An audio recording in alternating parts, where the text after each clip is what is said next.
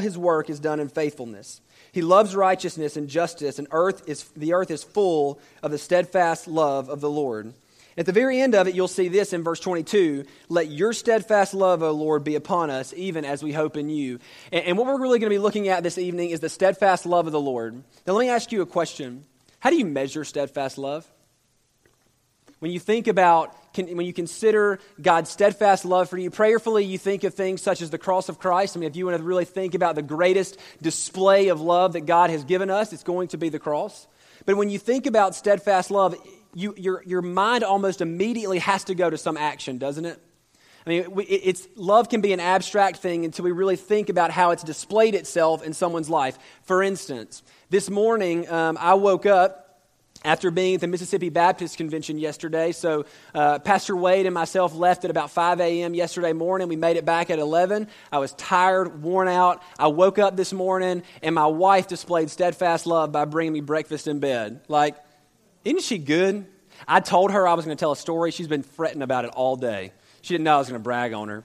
Um, and, and, so when you think of steadfast love, there's almost always an action connected to it. And so this evening, what I'd like to do is think and meditate on the steadfast love of God by, by what, what David's thinking of as he writes. He's considering a couple of things. So um, let's start with uh, verses 6 through 9.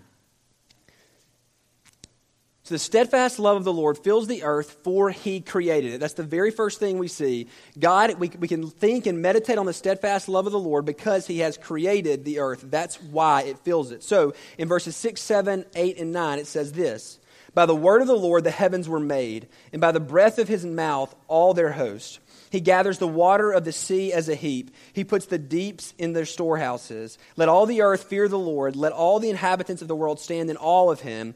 For he spoke and it came to be. He commanded and it stood firm. So, the very first thing that we can look at to see the steadfast love of the Lord is creation itself. Now, I understand that we live in a fallen world, and so when we look around at creation, it can be somewhat easy to see all of the things that are, that are problematic in the world. For instance, I mean, I, you think about earthquakes and natural disasters, and Pastor Wade even mentioned some of this uh, Sunday morning. But there are things that we, that we see that just don't seem right, do they? But I want to point out to you that in the creation account we see in Genesis chapter 1 and 2, what's the refrain? It is good, isn't it?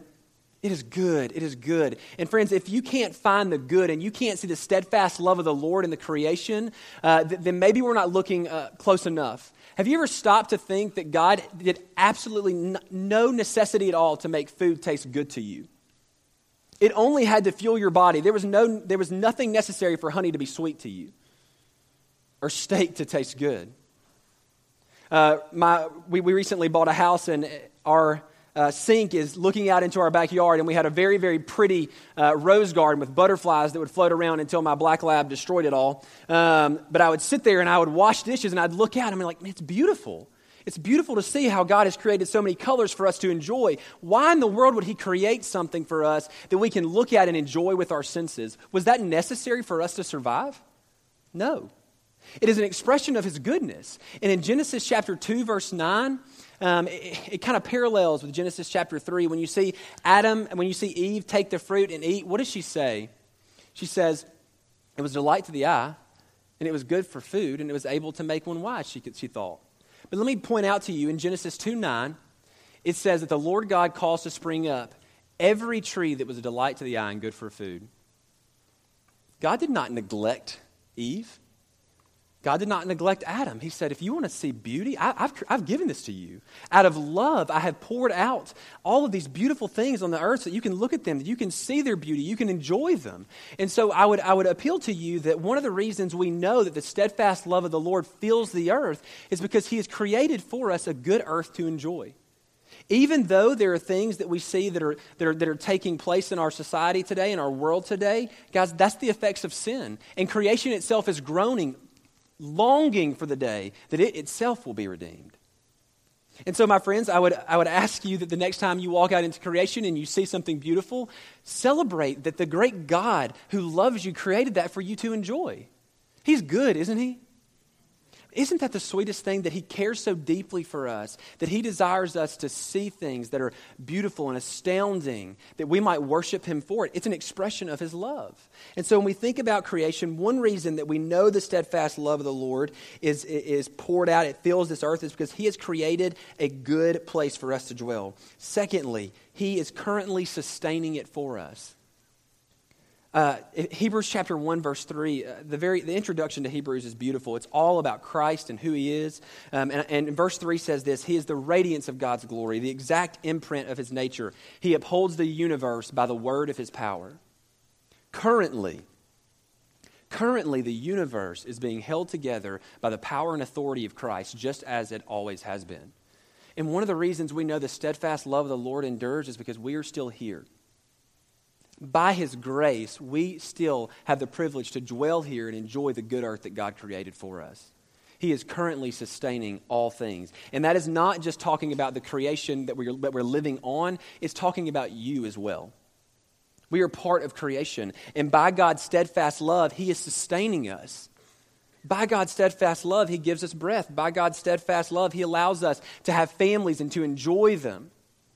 The steadfast love of the, of, of the Lord fills the earth. He, is, he has created it and is good. He is sustaining it. And lastly, He reveals Himself through it. There is no greater love that God has shown to His people than that He has revealed Himself to us. Well, what joy do we have that when we come here on a, on a Wednesday night or a Sunday morning or whenever you sit down and study God's Word that He's revealed Himself to you. And He's revealed Himself through His Word, but not only that, He's revealed Himself through creation. I'd point your attention to Psalm 19, verses 1 and 2 says this The heavens declare the glory of God, and the sky above proclaims His handiwork. When my wife and I were dating, we were uh, at Delta State University, and uh, being in the Delta, you can. Uh, I'm sure many farmers did not appreciate this, but I would take my Jeep and we would go onto the turn rows and we'd sit there and we'd look at the stars. I mean, in the Delta, you can see for miles. I mean, it's just, it's beautiful. And looking above and seeing the, the, the God who created giving us stars that we could view and enjoy, that those things were proclaiming his, his power, his authority, his, his goodness. And I mean, when you think about the fact that God has poured out his love on us in a way that he is revealing himself through the creation itself how good is that? In Romans chapter, um, Romans chapter 1, verse 20 says this For his invisible attributes, namely his eternal power and divine nature, have been clearly seen since the creation of the world. Creation itself is revealing our God. And I wonder how often, just as a brief application here, I wonder how often we go outside and we take a walk and we think, how good and how much love has God bestowed on us that He has given us a good place to dwell? And I don't want to, you know, I, will be honest, I try to avoid statements like this from time to time because I don't want to seem too, um, for lack of a better term, hippie. I mean, is that fair? But man, how good is it to go outside and to see the good things that God has created and to celebrate and to worship Him from it? To say, How much does my God love me that He's created for me an environment to look and to, and to see all the beautiful things He's created that I might have a reason to worship Him? And so, as we think about the steadfast love of the Lord filling the earth, when we go outside, we see it every day. And not only that, when we draw breath, we see the steadfast love of the Lord, for it's by His love that He has mercy on us that he grants us life even though we sin and rebel against him. He is currently what? Holding together the world, the universe by the word of his power? That's the steadfast love of the Lord emptied out for you, for us to enjoy. And, and, and I mean, I wonder, and you think, I wonder how many people um, would, would, would, look at the Christian who is celebrating the good things that God has created for them. And, and, and like when you go for a walk, and you stop and you're just joyful at what God's created for you. I mean, like, can we just do those things from time to time and celebrate the steadfast love of the Lord? I think it's so easy for us to just blind our eyes to this because we see it all the time, right? Being familiar with something breeds apathy to it. I mean, it just does. And so, my prayer is for us as we consider this, the, the way that God has created this world for us to enjoy, that we would worship and praise Him for the steadfast love He's poured out for us. And, and so um, we see in the text in verse 6, 7, and 8, let me just reiterate this real quickly because there's a, a couple of characteristics I'd like to point out to you that we see very clearly from God's creation of the world. Verse 6 says, By the word of the Lord the heavens were made, and by the breath of His mouth all their host. He gathers the waters of the sea as a heap, He puts the deeps in storehouses. Have you ever seen such power? I mean, just, just to maybe illustrate the point that God reveals himself through creation, have you ever seen such power? When I look at this, my, for some reason, my thought is star breather. I mean, that, that God, by his word and nothing more, created all that we see, that God, through Christ's authority and power, is currently upholding the world. Man, what beauty is the power of God that we see? And there is a response that David even mentions here. He says in verse 8, Let all the earth fear the Lord, let all the inhabitants of the world stand in awe of him. When was the last time you stood in awe? When was the last time you stood in awe? And there's a sweetness to that, isn't it? I mean, when you stand in awe of something, you're looking at it and you understand it's, it, it, it's, it's magnificent, but also often I think we, we stand in awe of things that are dangerously beautiful. An illustration is um, I, I, for a period of time after I um, graduated, I didn't graduate college, when I transferred out of my former college, I kayaked frequently and I would. Uh, love whitewater rafting, and it was something so beautiful. And I can remember standing and looking at waterfalls and thinking, how majestic is that? But also knowing in the exact same time that if I did something wrong while I was kayaking, it would kill me. God, this is how we should stand in awe of God. Man, you are majestic, you are beautiful, but you are holy and set apart. And there's much that God has revealed to us through creation. And friends, my prayer is that we would celebrate that, that we would look at that and stand in awe of the God who has, who has done these things. So, we know the steadfast love of the Lord fills the earth, for he created it. Secondly, uh, we see in verses 10 through 12, the steadfast love of the Lord fills the earth, for he directs its outcome. Look at verses 10 through 12 for, with me. The Lord brings the counsel of the nations to nothing. He frustrates the plans of the people. The counsel of the Lord stands forever. The plans of his heart to all generations. Blessed is the nation whose God is the Lord, the people whom he has chosen as his heritage. So let me point out a couple of things from this text. I, this, is a, this is a fun text to me, and let me tell you why. When I, when I read this, I immediately thought of the Exodus account. Let me point out why. First of all, you see God doing three things here. You see Him frustrating the wicked, you see Him accomplishing His purpose, and you see Him blessing those who are His. Now, let me, I know all of you are familiar with the Exodus account, but let's just think about this in light of what David's considering. David's thinking about how God is able to frustrate his enemies all the while fulfilling his purpose, and normally his purpose is to bless those who are his. So in the Exodus account, when we see Pharaoh, for instance, Pharaoh, the, the people of Israel are enslaved, they're, they're, they're oppressed, and God, by his grace, desired to relieve them from that. He sends Moses, and all, can you imagine the conversations between Moses and Pharaoh? Think about it this guy who is a shepherd, probably filthy. I mean, he approaches, he approaches Pharaoh and says, I'm going to need you to let, let all these guys go. Understand the man that he's talking to. Pharaoh believed he was a god. In the mornings, he would go into the Nile and he'd raise his arms as the sun would raise, and he believed that he was the one doing that. That's the type of arrogance we're talking about here. Not only that, Pharaoh wouldn't speak to people. He would always speak through an interpreter. And you can imagine, even as Moses wouldn't speak to Pharaoh directly, instead, he'd whisper in Aaron's ear and Aaron would speak. Can you imagine the frustration? Like, who does this guy think he is that he's speaking through an interpreter? You can imagine God frustrating Pharaoh. I mean, just, just, I mean, gnashing his teeth in anger. Who in the world do you think you are coming and asking me to let people go? And God is doing exactly what he originally intended to do to, to, to relieve the condition of the Egyptians, and he's doing it while frustrating an enemy. It's a bad thing to be against the plan and purposes of God.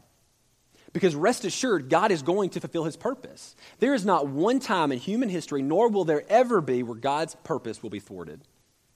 He is sovereign, he is in control, and there will never be anyone to come against him that will survive. It will not happen. They will either passionately fall in love with the God that they have waged war against, men like C.S. Lewis or Lee Strobel, or they will be crushed under the weight of his wrath and fury. And so we see here that God frustrates the, the, the plans of those who stand against him, but we also see that he will always accomplish his purpose. And friends, when you think about the deliverance of the people of Egypt, not only did he deliver them out, he made sure that they left with everything necessary that they could build the tabernacle. He made sure that they plundered them completely and totally. They had all the gold they needed to lay the floors. They had all the gold they needed to make sure that every piece of furniture inside the tabernacle, the Ark of the Covenant, all these other pieces would be covered with gold, gold that was plundered from the Egyptians. God will fulfill his purposes. Not only that, he made sure that, that, that he would be able to bless his people in this, in this time. God directs all of human history, he directs this path. And as we meditate on the steadfast love of the Lord, can you just for a moment realize if you're in Christ, you are those who belong to the Lord. So, what is God doing with you? Well, here it says that he's frustrating the plans of the people, those who would go against him. So, those who are against you, he's ultimately going to frustrate their plans. The counsel of the Lord stand forever, the plans of his heart to all generations. Blessed is the nation whose God is the Lord, the people whom he has chosen as his heritage. So, what do we know from this text? You are indeed the heritage, the inheritance of the Lord. Isn't that sweet? There are few things I celebrate more than the fact that I have a jealous God and I am his. I am his and he will have me at all costs. And so when I look at this text and I see how God delivered the Israelites out, he was creating for himself and possessing back his people, allowing them to come out and to celebrate what God has done, to celebrate the steadfast love of the Lord, that although they be in slavery for years and years, their God had not forgotten them and he delivered them. How do you think the Israelites felt as they came out, as they finished passing through the Red Sea? I know we have some accounts of some of them being silly. Um, saying there weren't enough graves in Egypt. Imagine Moses' heart. We even see him sing after he crosses. Man, what sweet, steadfast love of the Lord that he was delivering us, that all this while he was working together for our good. It's easy to see the steadfast love of the Lord when we consider the big picture, isn't it? Let's contrast that maybe with the future deliverance that we would have. I think of the Pharisees who had worked their entire lives to gain some following, and Jesus shows up and begins to teach in a way that is incredibly authoritative, and they are, grow incredibly envious of him.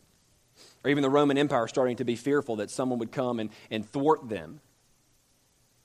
And God frustrated them in ways that they didn't even know. But all the while, he was completing the process that he started in Genesis chapter 3, even past that, before the foundation of the world. And in that process, he delivered us. You see, I rejoice in the fact that my God is sovereign and he is in control. For if he was not, then how could he bring all these things to be? How could he thwart the plans of every enemy? How could he direct all of human history to a point where we have Christ and him crucified and we're able to stand here today and rejoice in him? And not only rejoice in him, but look and say, Praise God for his steadfast love fills the earth. And so we rejoice and we know that God is sovereign and in control, and we know that his steadfast love fills the earth, for he is directing its outcome. Look with me at verses 13 through 17. The Lord looks down from heaven, he sees all the children of man. From where he sits enthroned, he looks out. On all the inhabitants of the earth, he who fashions the hearts of them all and, and observes all their deeds. We know that the steadfast love of the Lord fills the earth, for he knows his creation. Have you ever stopped to consider the fact that the God of the universe, the one who is uh, omniscient, knows absolutely everything, knows you intimately? There's something to consider in the midst of God's great power. I, I consider perhaps his omnipresence, that it, currently he is literally everywhere in every moment. I mean, he is absolutely, there's not a, a space that exists that he is not in but at the exact same time, He is with you personally. That baffles me. I, I think of times when uh, my mother was with me and she was doing 15 different things, and although she was multitasking and trying to take care of everything, she really wasn't personally with me. She was just kind of present. And, friends, that's not the kind of relationship you have with your God. No, He is with you intimately in every moment. He knows you. And although He knows everything else, He knows you intimately, deeply, and cares for you in a way that we can't even begin to understand and fathom. And there's a sweetness in the bigness of our God, but also in the intimacy that He provides for us. And so when you look at this text, listen to this. He looks down from heaven, he sees all the children of man. It matters not if he is on his throne, and rest assured he is. He is watching you carefully, loving you dearly. He sees all the children of man. From where he sits enthroned, he looks out on all the inhabitants of the earth, he who fashions the heart of them all.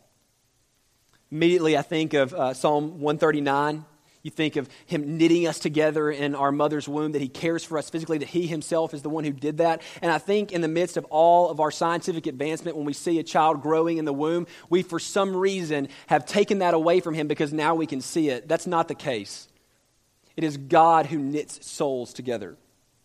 It is God who creates. And so, as we look at this and we see Him fashioning the hearts of all man, He does that. That's His job. And apart from Him, there would be no new life, would there? Have you ever thought that as a child enters the room, this is a young soul that will never, never pass away? You think that God actually creates an eternal thing that will continue long after they perish here on the earth. They will dwell somewhere forever. They will dwell either in hell because they have rejected Christ, or they have the grand privilege of enjoying Him forever. He is knitting together hearts. He creates something that lasts eternally. It doesn't matter if we can see it or not. It is His operation. But praise God that we do have the ability to see those things, don't we? But don't, don't let advancement steal our ability to rejoice in watching God's work. And so we see him fashion the hearts of them all. Now, I want to point a secondary thing out here. He is not just the physical uh, fashioning of the heart, but also the spiritual fashioning of the heart. Isn't it interesting that we all have these different stories that, that, um, that, that Many of us came from Christian homes. We grew up knowing Christ and being taught the scriptures all our days, but then others uh, have never heard the name of Jesus ever. And for some reason, someone interacted with them and they heard the gospel and they placed their faith in Christ. And you hear all these different stories, and all that is is God fashioning hearts, and He's doing it in a way to make sure that we have the abilities to reach the nations. Have you ever stopped to think that there are men in here who have the ability to share the gospel with people that I simply can't? Because their story is different than mine. God has fashioned their heart way differently than mine. And I'm so thankful that God actually is working in our lives. And this is not something that He did once, it's something that He is currently doing. So let me explain this real quickly. If you be in Christ, then God is currently fashioning your heart to be more like Jesus's. He has not removed His hand from the wheel. I think about this uh, the, the picture of a potter in clay. There is not a moment that God's molding hand is removed from your life until you stand before Him perfect. And what steadfast love is this? That, that, that God, although I am even sinning now, although I be in Christ, is, refuses to remove his hands from the wheel that he's molding me, that he's going to make me into exactly what he desires for me to be. How sweet of a thing is it that by God's grace, he's going to conform me into the image of Jesus? He is currently molding our hearts into a likeness of Christ. What joy! What steadfast love! And so, as I consider these things, I mean, you see, he fashions the hearts of them all and observes all their deeds. There is not a more horrifying statement in this entire psalm that he observes all your deeds. Is there? You know those sins that you, you know what I'm talking about, so don't pretend like you don't. You know those sins that you hide. They're in the dark, you feel safe. Not a one is in the dark. We serve a God who is far too big to be blind to things. And I can think of sins that I have committed in the past that are in the dark. I thought they were safe, and all the while I, I hide them from God. You can even probably recall a time that you were ashamed to repent because you didn't want to let God know that you sinned. I've been there. Somebody laughing. That is funny. It's crazy, is what it is.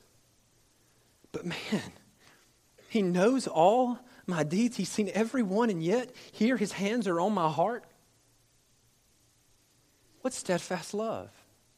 And I love this next statement. I think it's, it's, it's the natural response to he observes all, our, all their deeds. The king is not saved by his great army. Immediately, David's thinking on, we have a problem.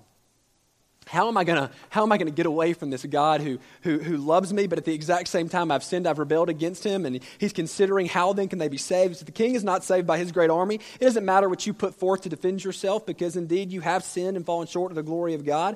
And he says, A warrior is not delivered by his great strength. Let's just pause for a minute. How often do we try to deliver ourselves from our sin by our good deeds?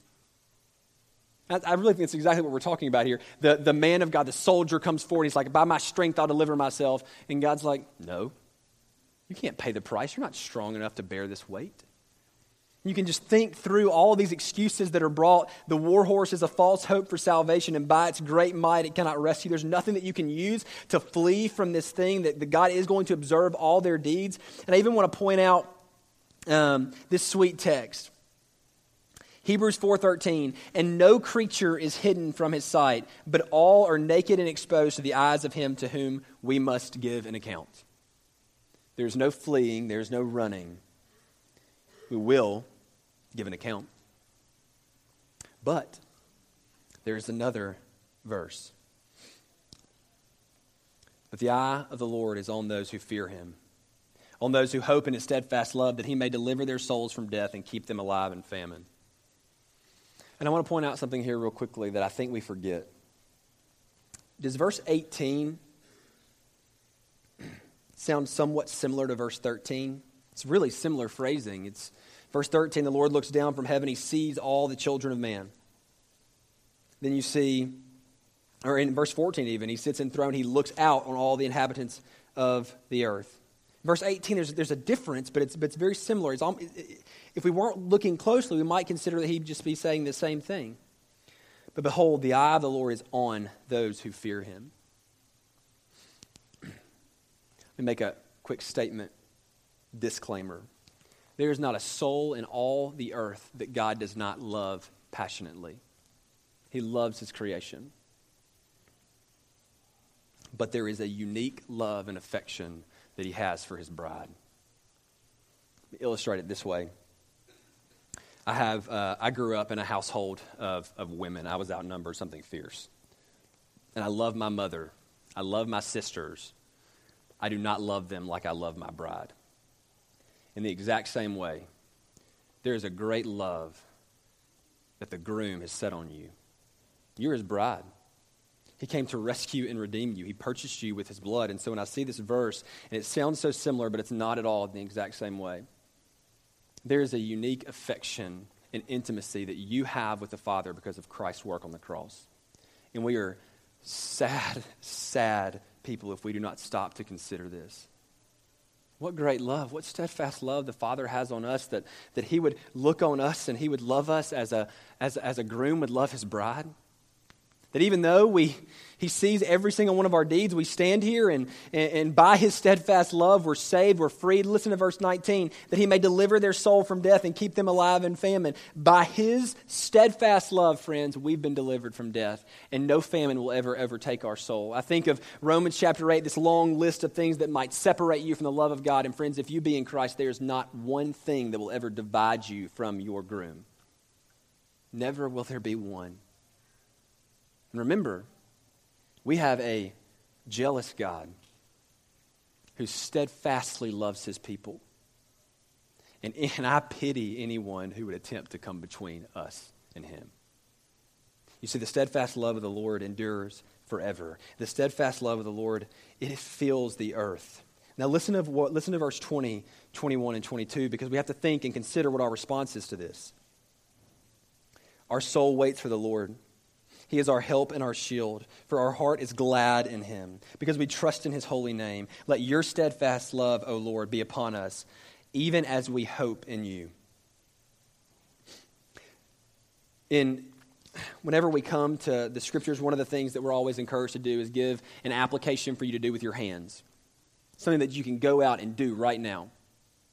The problem is, when I come to this text, it's very difficult for me to give you something to do with your hands everything that we're considering, every application that can be made when we consider the steadfast love of the Lord comes from the heart. So, in light of the steadfast love that God has on you, in light of the steadfast love that He's poured out on you, how will you love Him? There's nothing more humbling to me than seeing deep love. And immediately my heart and my soul is roused to, to spread that great love and to give it back, isn't it? And friends, my prayer is for you, is for me, When we consider the steadfast love of the Lord, will we be, obe- will be obedient to the one who loves us so greatly, the one who saw every single one of our deeds, and yet he's provided a means of salvation, the one who has set his eye on us in a way that it will never be removed, that he will always have an eye on us that, to make sure that he delivers us from death, whether that be here or in, to come. But, friends, rest assured, if you be in Christ, you will know nothing of death. You might taste the shadow of it here, where your body might be separated from your soul, but rest comfortably, your soul will never be separated from Him. And so, my sweet friends, how do we respond? What are we to do? My encouragement is this dwell on the great love that God has had for you, that God has for you actively each and every day, and respond in kind. Be obedient to his calls. Share that great love with others. Because, friends, love is something that every soul needs, desires. I'm convinced, because I see it time and time again, that wins souls.